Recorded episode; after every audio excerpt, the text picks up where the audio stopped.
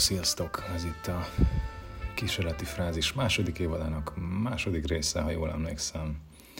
És a mai adásban egy újabb szépirodalmi nagyágyúval folytatódik a kísérleti frázis még hozzá William Faulknerrel, aki amerikai író, a déli gótika és a modernizmus egy meghatározó figurája, Nobel és Pulitzer díjas egyaránt, 1897 és 1962 között élt Faulkner, tehát nem kortás, 13 regény és több novellás kötet szerzője. És uh, mielőtt bárki azt gondolna, hogy Faulkner szakértő lennék, azért uh, gyorsan leszögezném, hogy nem ez a helyzet. Magam csak a fiam Abszalont olvastam, uh, és, a, és az augusztus fényét, illetve, né, illetve néhány rövid történetét, nem, a, nem az összes magyar nyelven felelhető írásait, ennél ugyanis tehát sokkal több felelhető antikváriumokban, egyéb, egyéb helyeken.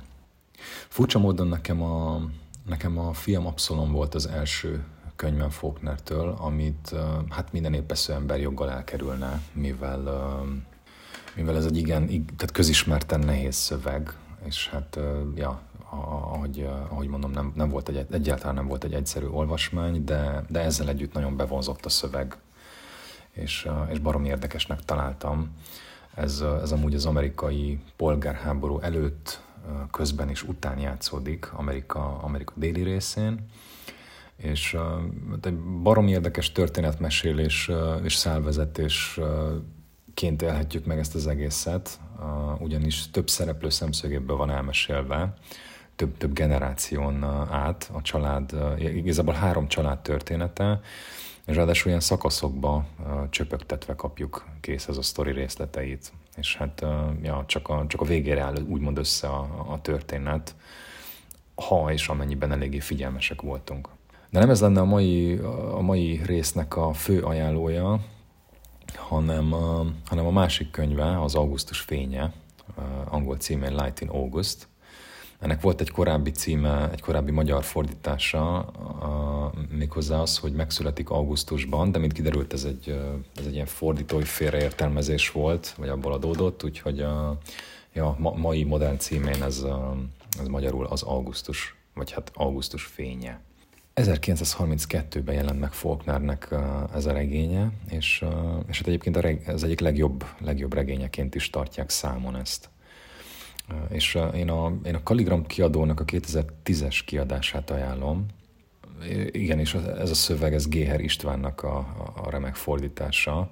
Ez felelhető szerintem, a, felelhető akár még Libri, Lira vagy, vagy Bookline és társai környezetben, tehát nem feltétlenül kell antikvár, antikváriumba beszerezni, de akár még meg lehet rendelni ezeken, a, ezeken, a, ezeken az online felületeken is és akkor kanyarod, a, rákanyarodva úgymond a szövegre, vagy a, vagy a regényre, a történetet röviden összefoglalva nagyjából azt lehetne elmondani, hogy hát ez egy, ez egy egyszerű parasztlány Lena Groove utazásának története, aki, aki terhességének utolsó hetében útra kell, hogy felkutassa a születendő gyermekének az apját. Nagyjából ez a, az ő szemén keresztül tárul fel a Mississippi-nek a, a világa, vagy az akkori Mississippi-nek a világa. Amúgy ez, ez ilyen fikciós helyen játszódik, Jefferson városában, amit, a, amit az Oxfordi Mississippi inspirált, ahol maga Faulkner élt. Tehát Amerika déli részén vagyunk, valamikor a, a két világháború között az írónak a jelenében egyébként ugye 32, 32-es kiadás. A narratíva tekintetében egy egyértelműen modernista szöveg, karakter, karakterek tekintetében pedig hát nagyjából ebben, hát ebben találjuk az író legemlékezetesebb szereplőit. Szintén nincs könnyű dolga annak, aki, aki össze akarja fog, foglalni a könyv mélyebb tartalmát, mert hát mint ahol sok más története, itt is inkább a, a karaktereknek a lendületes ereje viszi, vagy teszi remekké ezt az olvasmányt témák tekintetében, mint a, a, a többi könyvében is, itt is a központi téma a rabszolgasság, a, a szex, az osztályhoz tartozás és, és, és a vallás. Ez, ezeket járja körbe a, a, az író.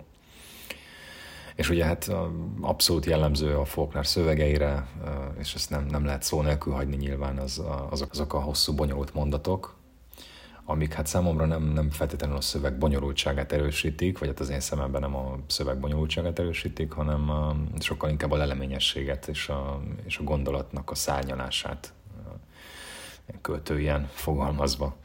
És rengeteg ilyen komplex szerkezetű szöveggel találkozhatunk Faulknernél, amikor, amikor elkezd egy szöveget, akár egy paragrafust vagy egy fejezetet, ami, ami erről és erről szól, de, és itt, és itt elkezdi kifejteni a de számtalan aspektusát, akár, akár oldalakon keresztül, majd, majd szépen visszatér az eredeti gondolatához.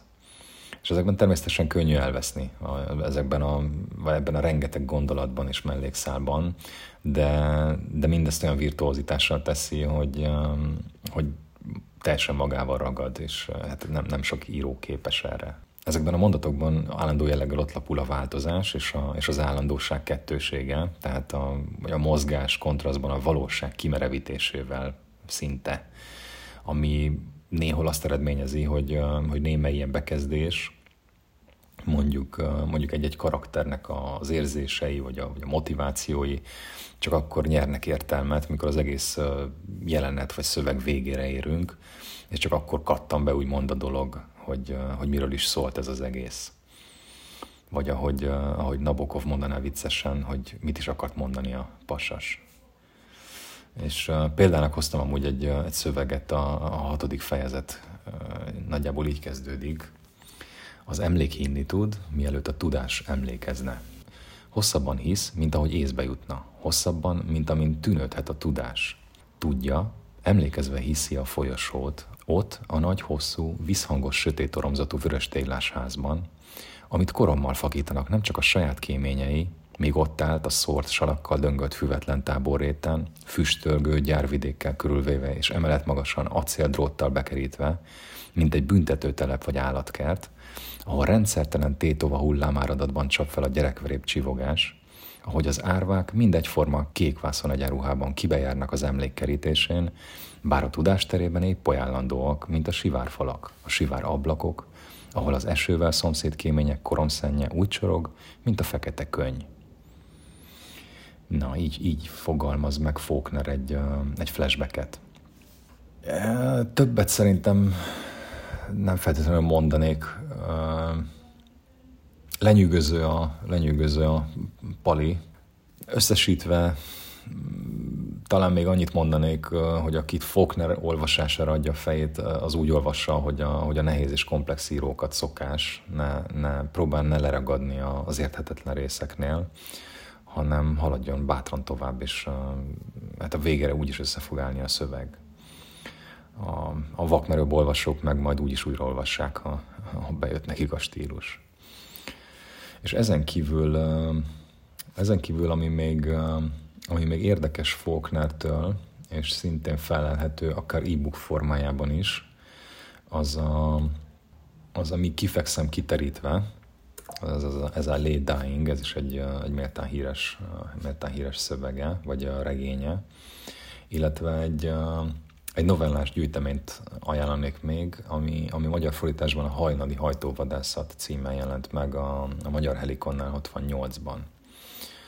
És ez, ezt többen fordították, tehát szinte mindegyik, mindegyik, mindegyik novella egy-egy más fordítónak a, fordítónak a munkája és uh, van egy jó kis utószó is, amit, uh, amit Nagy Péter jegyez.